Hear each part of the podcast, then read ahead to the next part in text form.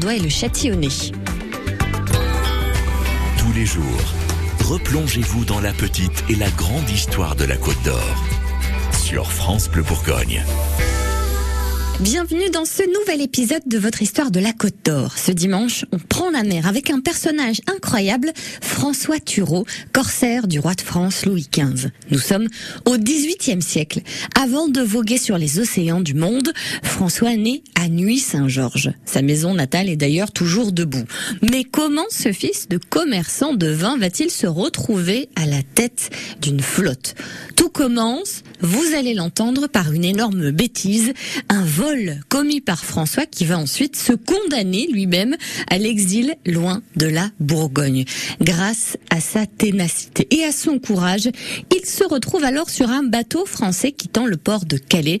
Mais son histoire ne s'arrête pas là et Charlotte Fromont la connaît bien, cette histoire. Elle est la présidente de l'association des guides indépendants de Bourgogne-Franche-Comté. C'est elle qui nous plonge dans le destin de François Thureau jusqu'à 11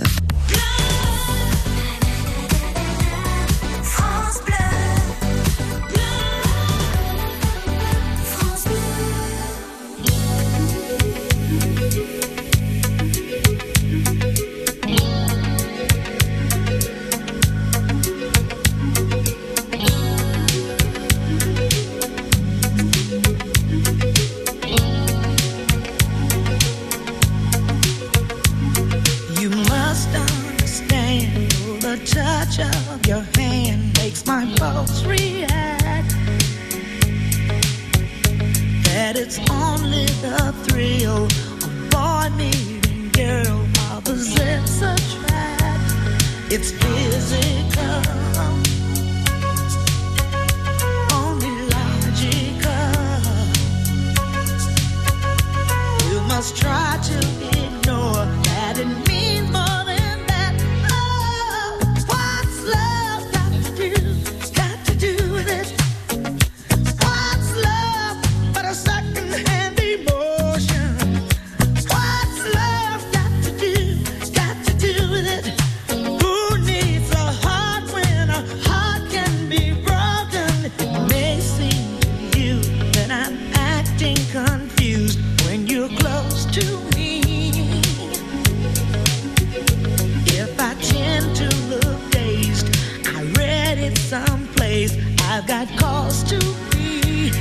There's a name for it. There's a phrase that fits. But whatever the reason, you do.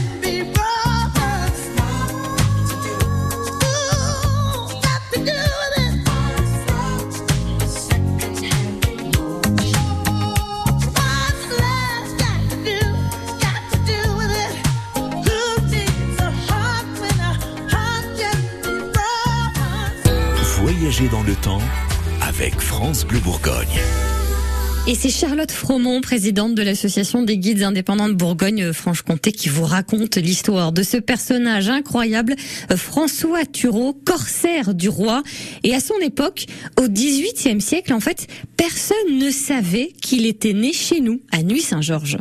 Non, en fait, il y avait un gros mystère qui planait autour de son lieu de naissance. Alors, pourquoi on ne sait pas trop Peut-être que d'ailleurs c'est dû euh, à son enfance et qu'il était un peu euh, euh, un peu perturbé par ça et le fait qu'il avait quitté Dijon en catastrophe. Mais mais il a fallu remettre les choses d'aplomb assez tôt d'ailleurs pour lui rendre hommage et puis rendre hommage aussi à sa patrie d'origine qu'est la Bourgogne quand même. Qui a fait ça? Qui s'est chargé de lui rendre hommage? Beaucoup d'auteurs, d'écrivains? Alors il y a eu plein, euh, enfin plein. Il y a déjà au moins trois ouvrages qui ont été publiés peu de temps après sa mort, dont un qui date de 1778 qui relate en fait euh, son journal de bord sur la dernière campagne où il va trouver euh, la mort malheureusement. Et puis il y a un ouvrage qui a été publié en 1791 par un illustre inconnu qui s'appelle La vie du capitaine Thureau par monsieur trois petites étoiles. On ne sait pas qui c'est. Et qui voulait venger un peu euh, la mémoire de Thureau et la remettre euh, d'aplomb, lui redorer son blason en quelque sorte. Euh, et c'est lui qui va faire un vrai travail d'ailleurs, j'allais dire presque journalistique et scientifique, puisqu'il va aller jusqu'à éplucher les registres paroissiaux de la ville de Nuit pour mettre en avant que c'est bien un nuiton et non pas un personnage qui venait de Boulogne-sur-Mer comme Boulogne se réclamait être d'ailleurs la ville natale de François Thureau, ce qui n'était pas le cas. Parce que c'était un, grand personnage à son époque, c'était une fierté de faire partie de la même ville que lui. Bah, je sais pas si c'était une fierté de faire partie de la même ville que lui, mais c'est vrai que un personnage de sa trempe, de son importance, euh, en plein cœur du XVIIIe siècle, où euh, il est adulé par la cour de, de Louis XV, euh, où il a toute la flotte anglaise à ses trousses. Enfin, je veux dire, un personnage de, de cette ampleur-là, évidemment qu'on est fier euh, d'être sa ville natale, c'est logique. Donc oui, il fait fantasmer encore les esprits. Il a quand même été élevé au rang de héros national, euh, Thureau, à la Révolution par les révolutionnaires. Euh, et ses descendants, sa descendante en, en l'occurrence, avait une rente annuelle hein, toute sa vie. Euh, donc c'est pas n'importe qui. Euh, il est tombé dans l'oubli après, mais après deux, trois générations, bah voilà, euh, les gloires passées s'effacent. Euh, mais ça n'empêche que c'était, oui, oui, c'était un personnage extrêmement important. Puis il fait fantasmer. Enfin, c'est un personnage qui brave les tempêtes, qui brave les navires. Enfin, rien ne lui résiste. Donc c'est quand même extraordinaire. Dans le prochain épisode de votre histoire de la Côte d'Or, nous vous racontons l'enfance de François qui a perdu son père très jeune et qui va finir par quitter la Côte d'Or brutalement.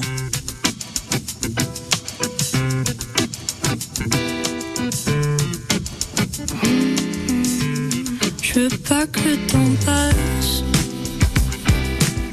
Je sens que je t'oublie un peu. Bientôt il y aura plus une trace de ce qu'on était tous les deux. Souvent j'ai fait des blackouts trop alcoolisés.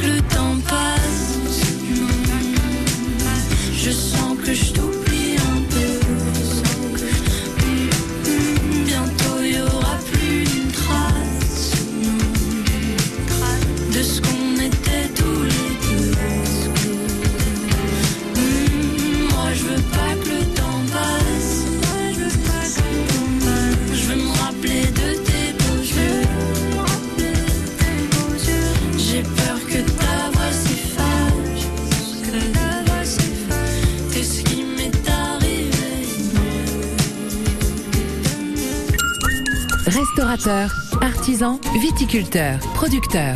L'envie de, de faire connaître euh, des producteurs. Venez partager avec nos invités votre savoir-faire, vos recettes. La truite en papillote, euh, celle que vous avez mangée dimanche. Circuit bleu côté saveur.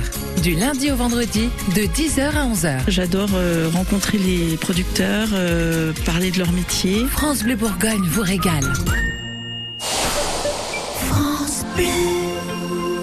De la Bourgogne, la Côte d'Or, j'adore. Trois sites inscrits à l'UNESCO. Deux plus beaux villages de France. La Côte d'Or, j'adore. La célèbre route des Grands Crus. La Côte d'Or, j'adore. Le parc du Morvan. Le parc national de forêt. La Côte d'Or, j'adore. En Côte d'Or, l'histoire est dans notre nature. Plus d'infos sur lacôte-d'or-j'adore.com.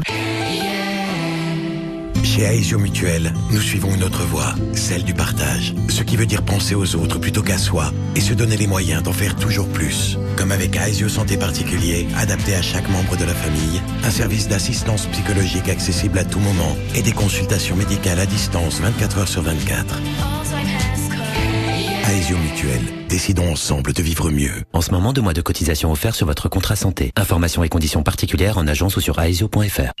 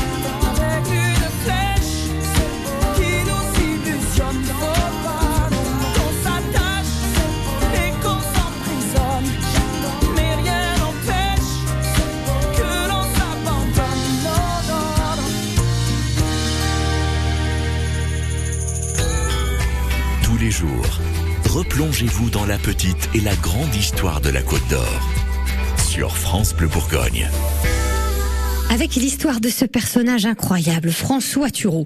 Nous sommes au XVIIIe siècle. Il est né à Nuit-Saint-Georges. Il deviendra plus tard corsaire pour le roi de France sur les mers et les océans du monde entier. Son enfance, au XVIIIe siècle, à Nuit-Saint-Georges, est marquée par l'histoire de son père qui s'appelait comme lui, François Thureau, qui était ce père Charlotte Fromont, présidente de l'association des guides indépendants de Bourgogne-Franche-Comté. Il était euh, maître de poste euh, à Nuit-Saint-Georges euh, et il vendait également du vin. Alors maître de poste, ça veut dire que c'est l'endroit où on change de cheval et le, postillon vous accompagne sur le poste suivant, etc. Et ramène les chevaux après à vide. Donc visiblement c'est quand même un personnage qui est important parce que ses parrains et marraines le jour de sa euh, sont des personnages déjà importants, dont d'ailleurs la femme d'un dénommé Marais qui deviendra maire de Nuit-Saint-Georges après. Donc c'est euh, visiblement déjà quelqu'un qui est bien en place euh, et qui est respecté dans son entourage. D'ailleurs on le dit, hein, il, a été extrêmement respecté dans son commerce de vin. Visiblement c'était quelqu'un qui était assez carré. Donc voilà, son, papa, maître de poste à Nuit-Saint-Georges, sur la route principale en fait. Hein. Aujourd'hui, quand vous allez sur Beaune, euh, quand vous passez, euh, quand vous rentrez dans Nuit-Saint-Georges, on passe devant la maison natale de François Thureau. Donc euh, le petit François voit le jour en juillet 1727 et il paraît qu'il a déjà un caractère bien trempé. Oui, tout à fait. Je pense qu'aujourd'hui, on, on parlerait d'enfants qui souffrent d'un trouble déficitaire de l'attention avec hyperactivité, à mon avis. ça me parle parce que moi j'en ai eu un comme ça. Et effectivement, c'est c'est un gamin qui n'arrête pas, quoi, sans arrêt, qui est assez turbulent, qui euh, même qui est même tyrannique avec ses copains euh, à l'école. Euh, il peut être un peu violent aussi parfois. Euh, il est réprimandé sans arrêt par ses parents. On n'a pas des parents laxistes, hein, euh, mais il y a rien qui y fait. Quoi. Plus, plus il est puni et plus, plus il en fait. Il n'arrête pas. C'est un enfant qui est très difficile à gérer, mais qui a qui est génial. Quoi. C'est, euh, il a un esprit vif, il est intelligent, euh, euh, donc euh, bah, il peut se permettre aussi de faire des bêtises, peut-être. Je sais pas. voilà. Mais avec euh, néanmoins ce, ce caractère euh, important, il fait face à- au premier drame de sa vie, assez jeune. Oui, euh, puisqu'il va perdre son papa alors qu'il est encore enfant. Alors on ne sait pas très bien à quel âge, euh, mais oui, son père euh, décède, il, il est encore gamin, quoi. Donc du coup, bah, il va se retrouver avec sa mère et avec son frère et au moins ses deux sœurs, puisqu'il a deux sœurs. Et sa maman va se retrouver du coup veuve avec quatre enfants à élever, dont la petite dernière, c'est Michel, qui a un an ou deux ans probablement à la mort de, de leur papa. Donc c'est pas facile euh, dans, dans ces conditions-là, évidemment. Dans le prochain épisode de votre histoire de la Côte d'Or, la suite de l'enfance et de l'adolescence de ce personnage côte d'Orien, ce corsaire qui a fait le tour du monde, François Thureau. Quand c'est signé France Bleu, c'est vous qui en parlez le mieux. Merci à vous et merci vraiment, vraiment infiniment à France Bleu. On est fidèles familialement. Vraiment, c'est notre radio de cœur, quoi. Mais vous, toute la journée, c'est France Bleu.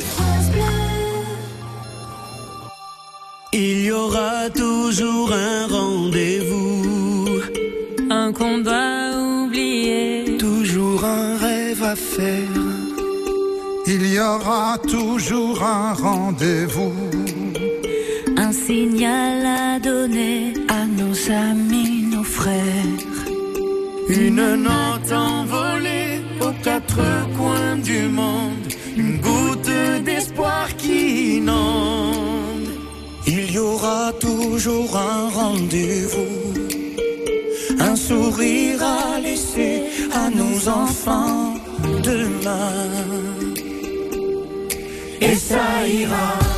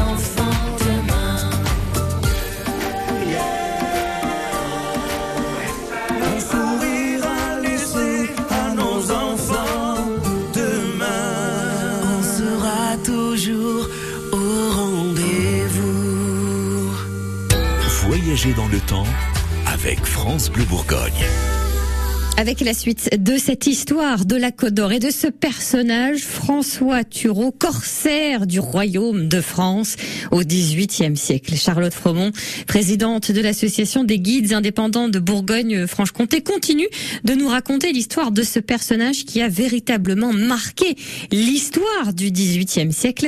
À l'âge de 12-13 ans, François Thureau part étudier chez les jésuites. Oui, dans, ces eaux-là à peu près. Euh, c'est vrai que sa maman voulait absolument qu'il suive des études euh, pour devenir euh, chirurgien. Ça, c'était le visiblement le souhait de son papa. Donc, elle va l'envoyer à Dijon euh, pour étudier chez les jésuites. mais là, c'est pareil. Hein, ils ont du mal visiblement à, le contenir.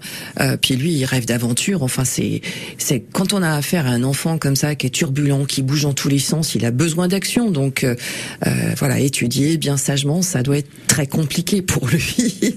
mais il étudie, il étudie, il étudie dit bien, oui. Et il y arrive à ce métier de chirurgien? Alors, euh, sa mère va lui faire suivre euh, des études de chirurgie. Elle va le mettre en apprentissage, euh, d'ailleurs, chez un chirurgien dijonnais. il n'ira pas au bout parce que il va se passer des choses. Euh, mais en tout cas, visiblement, il apprend la chirurgie. Oui, ça lui servira pour la suite, de toute façon. Dans les précédents épisodes, on parlait de sa maman euh, qui est donc euh, devenue célibataire seule avec ses enfants, avec du coup des finances un peu compliquées. Oui. Tout à fait, ben, on s'en doute. Euh, et résultat des courses, ben, elle a de moins en moins de sous. Elle est obligée d'emprunter, elle s'endette. Et euh, François Thureau, euh, qui c'est un ado, hein, à l'époque il a quoi, 14-15 ans, euh, il a l'idée saugrenue, comme tous les ados qui sont très après leur maman, ben, de vouloir aider maman. Euh, et comme il va tous les jours chez sa tante, il avait remarqué que chez sa tante il y avait de l'argenterie. Donc il s'est dit, mais si je prends l'argenterie, que je la mets en gage, je vais récupérer des sous, ça va pouvoir aider ma mère. Euh, donc il se dit allez hop, euh, un soir il le fait, euh, il y a personne qui le regarde, il pique l'argenterie. Le problème, le méga problème, c'est que cette argenterie n'appartenait pas à sa tante. Elle avait été prêtée par un conseiller d'ailleurs dijonnais qui s'appelait Monsieur Como.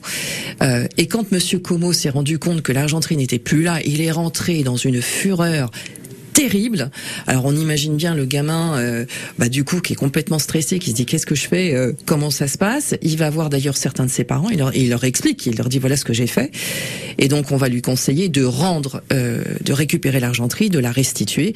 Mais il a tellement honte de ce qu'il a fait qu'il va, il va définitivement quitter Dijon. Il va partir du jour au lendemain. Hein. Dans le prochain épisode de l'histoire de la Côte d'Or, la nouvelle vie loin de Dijon de François Thureau, corsaire pour le Royaume de France.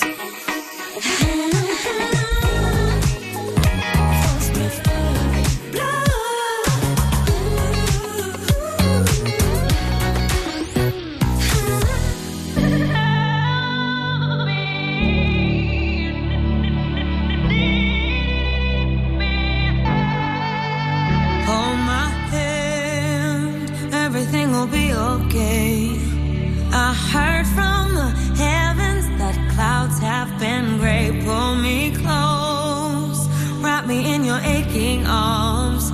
I see that you're hurting. Why'd you take so long?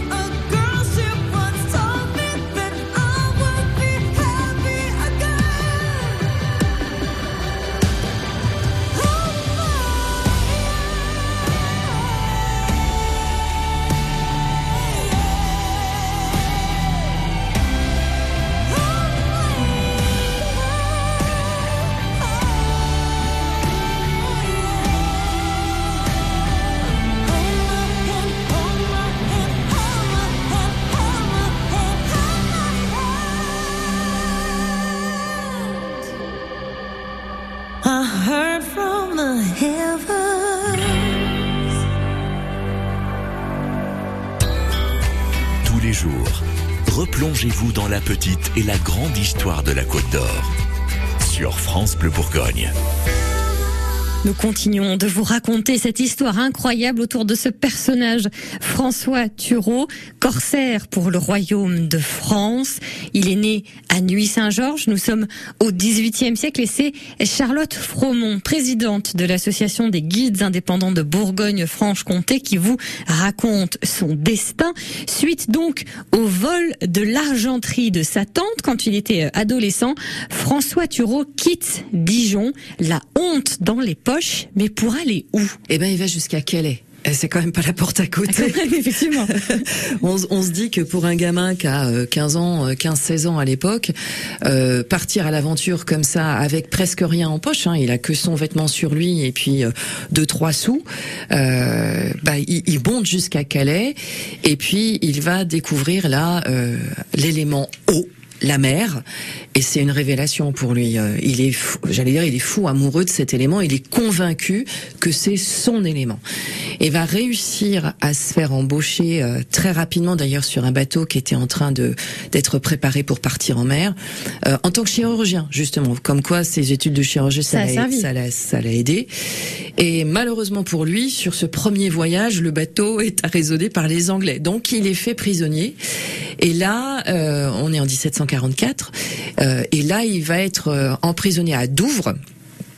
Et pendant quelques mois, euh, ben, il va mettre à profit en fait sa captivité. Il va étudier un peu l'anglais. C'est quoi un anglais Comment il parle Quelles sont ses habitudes, ses mœurs, etc. Ça l'intéresse beaucoup. Ça lui servira beaucoup pour la suite. Hein.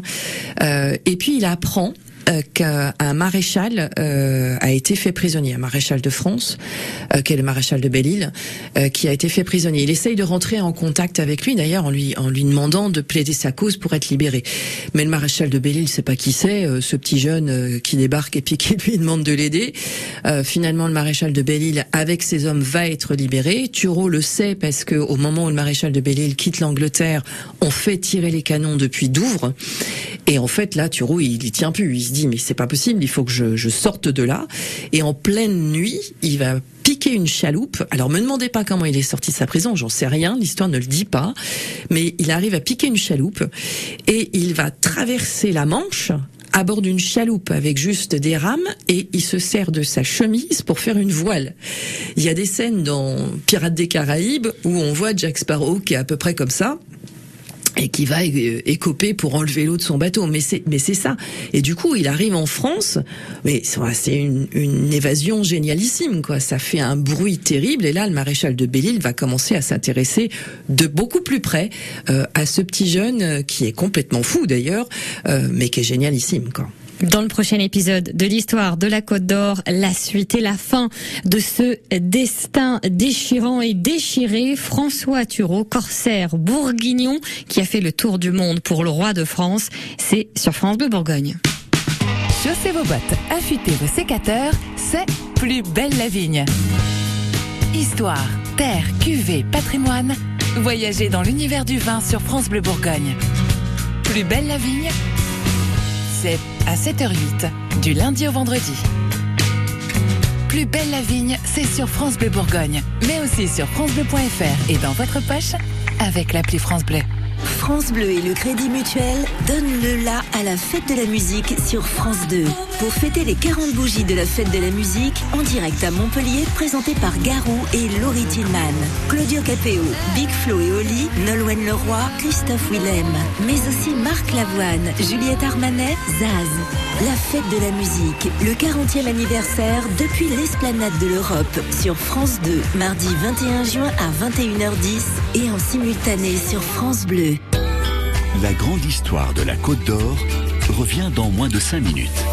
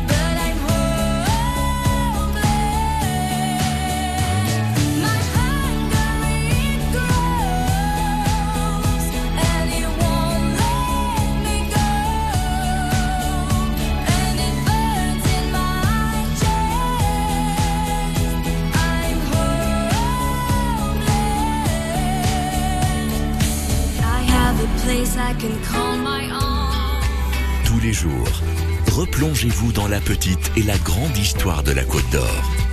Sur France Bleu Bourgogne. Et bientôt la fin de cette histoire de la Côte d'Or, de ce personnage, ce corsaire du royaume de France, François Thureau, au XVIIIe siècle. Il est né à Nuit-Saint-Georges. Il a fait le tour du monde. Alors, suite à sa fuite héroïque des prisons d'Angleterre, il revient à bord d'une chaloupe, seul sur son bateau, jusque sur les terres françaises, seul par les mers. Et là, le maréchal Belle-Île, que François a voulu aider, est bien obligé de reconnaître l'importance de notre cher petit nuiton, François Thureau. C'est Charlotte Fromont, présidente de l'Association des guides indépendants de Bourgogne-Franche-Comté, qui finit de vous raconter cette histoire. Oh bah, il le prend sous son aile et puis du coup il va pouvoir euh, avoir sa propre flottille, il va faire ses preuves aussi en, en mer. Enfin je veux dire c'est un marin génial, Euh, il y a aucune tempête qui lui résiste, il fait preuve d'un sang-froid inégalé. Euh, donc tout euh, son équipage lui fait euh, aveuglément confiance. Euh, il arraisonne les bateaux anglais. Alors faut, faut quand même se remettre dans le contexte. On a, euh, c'est pas pirates des Caraïbes, mais vous avez dans les Caraïbes des pirates. Euh, vous avez des colonies anglaises où on va chercher du coup, j'allais dire des trésors, mais c'est pas des trésors de l'or. Hein, c'est c'est du café, c'est du sucre, de, des fourrures, des choses comme ça. Enfin c'est précieux. Alors déjà quand vous quittez les Caraïbes, vous pouvez être euh, arraisonné par des pirates. Et en fait, les corsaires, puisqu'il va devenir corsaire officiel pour le roi, ben, eux, euh, lui, il travaille dans les eaux écossaises et les eaux anglaises et les eaux irlandaises. Ben, il peut encore choper les bateaux et voler les cargaisons. Et c'est, en fait, c'est ça son rôle. Et il, va réussir, mais haut la main. Enfin, je veux dire, tout le monde parle de lui à la cour. Ça devient la coqueluche euh, à la cour de Louis XV. Tout le monde ne parle que de François Thureau. C'est incroyable. Et pourtant, il meurt hyper jeune. Il meurt très jeune euh, parce que euh, il a toute la flotte anglaise à ses trousses. Euh, le gouvernement anglais a décidé de d'arraisonner Thureau coûte que coûte. et donc dans son dernier, dans sa dernière épopée, les Anglais vont le massacrer, mais vraiment ils vont s'acharner sur lui et il va finir par mourir sur son bateau. Il va prendre une balle dans la poitrine et, et, là le bateau, mais il est déchiqueté quoi. Enfin c'est une catastrophe. Et, et là ça fait grand bruit à la cour de Louis XV. Tout le monde est atterré. Euh, euh, on se dit mais enfin c'est pas possible qu'un homme comme lui ait pu être euh, supprimé par la flotte anglaise. Mais enfin bon, il avait tout le monde sur le dos. Enfin, il, faisait tellement de mal à la flotte anglaise que forcément c'était devenu la bête noire. C'était l'ennemi public numéro un sur les mers anglaises, écossaises et, et, irlandaises. Donc oui, il meurt. Il a 32 ans quoi. Il est, c'était en février 1760. Il aurait eu 33 ans en juillet, quoi. Donc oui, il disparaît très jeune. On lui a rendu des hommages à la cour? Alors oui, il y a eu des hommages qui ont été rendus. On a décidé d'allouer une rente à vie à sa veuve parce qu'il s'était marié avec une Irlandaise. Et puis même après, après la Révolution, les révolutionnaires vont aussi le dresser au rang de héros national. Ils vont allouer aussi une rente à son héritière, sa fille. Donc ça reste quand même pendant près d'un demi-siècle euh, un personnage euh, hyper important de la marine française. Et euh, mais qui s'en souvient aujourd'hui C'est incroyable. Et c'était notre petit nuiton. Merci d'avoir suivi cette nouvelle histoire de la Côte d'Or avec Charlotte Fromont, présidente de l'Association des guides indépendants de Bourgogne-Franche-Comté. Cette histoire est à réécouter sur votre appli France Bleu. La grande histoire de la Côte d'Or, c'est aussi du lundi au vendredi à 7h10 et 16h20.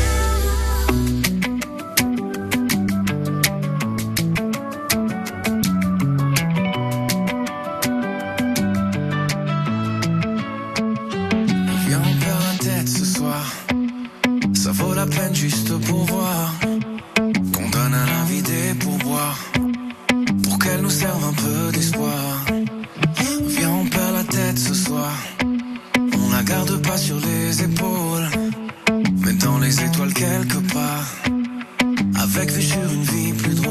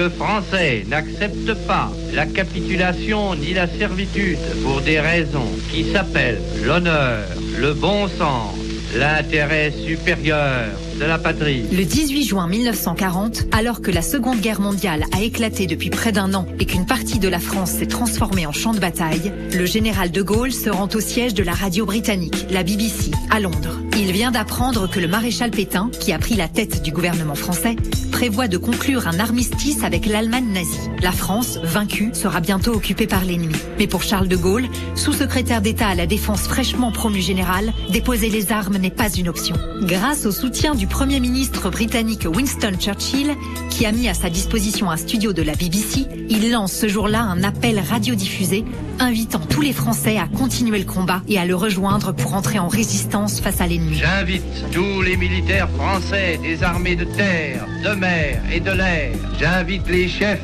les soldats, les marins, les aviateurs des forces françaises, où qu'ils se trouvent actuellement, à se mettre en rapport avec moi. J'invite tous les Français qui veulent rester libres à m'écouter et à me suivre. Vive la France Libre Bien que de nombreux Français n'aient pas entendu son allocution à la radio, le discours sera publié dès le lendemain dans la presse anglaise et française. Seulement, en lançant cet appel à l'insoumission, le général a outrepassé les règles du devoir militaire. Condamné à mort par le Conseil de guerre français, il réussit toutefois, par son courage et sa détermination, à s'imposer aux yeux de tous comme le chef de la France libre. Sous son autorité, la résistance s'organise peu à peu. À la libération, le général de Gaulle est acclamé en héros et en libérateur. L'appel du 18 juin 1940 est devenu depuis l'un des discours les plus célèbres de notre histoire. Un texte fondateur de la résistance française qui fait chaque année l'objet de commémoration dans toutes les communes de France.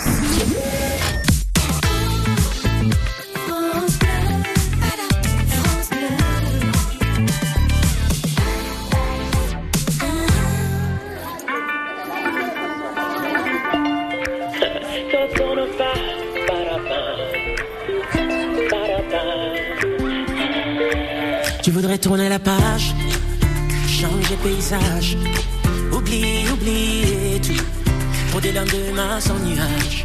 Tu voudrais laisser la peur, ce qui pèse au fond de ton cœur, oublie, oublier tout, tout ce qui ronge un peu le bonheur. J'ai croisé quelqu'un comme toi, oui, sur la route, mm, sur la route qui n'osait plus danser.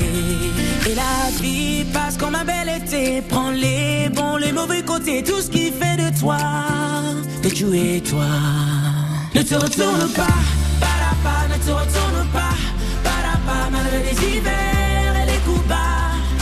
Prends la vie comme elle va, ne te retourne pas, pas, ne te retourne pas, pas, malgré les hivers et pas à pas. Prends la vie comme elle va. Je tourne des pages, comme des visages. Et j'oublie, j'oublie rien, moi. Ni mes racines, ni mes paysages. À chaque jour, ces lueurs qui se révèlent dans le fond de mon cœur. Et j'oublie, j'oublie rien, non. Ni les rires, ni les gens qui pleurent. Moi, je veux pas que tu t'endormes là sur tes doutes. Hum, pas de doute, non. Allez, viens danser.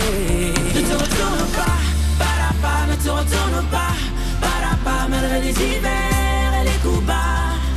Prends la vie comme elle va, ne te retourne pas, pas, ne te retourne pas,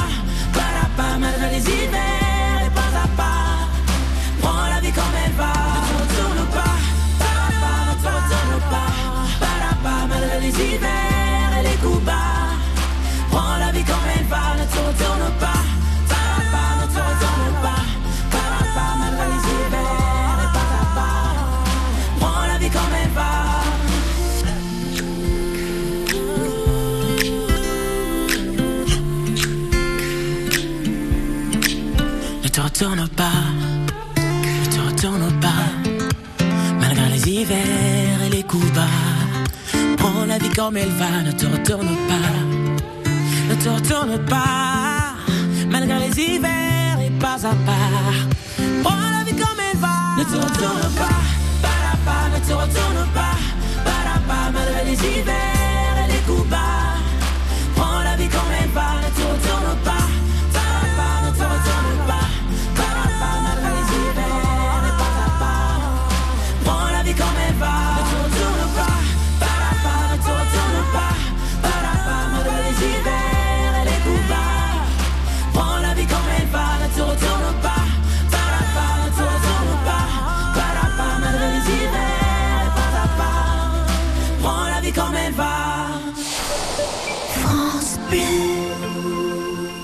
et Chantal là-dessous. Vous connaissez le Hugues Au Danemark, c'est l'art de vivre chez soi. Évidemment, Thomas. Chez nous, on appelle ça Akena. Akena? Oui, c'est le bien-être garanti grâce au véranda Akena. Confort, lumière, sécurité, isolation. On est si bien dans sa maison. Oh, jag älskar det. Ça me donne envie de tester. Venez chez moi, j'ai un hammam. Ah non, chez nous, c'est les saunas.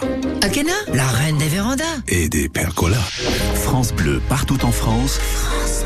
Connecté à votre région. Ici,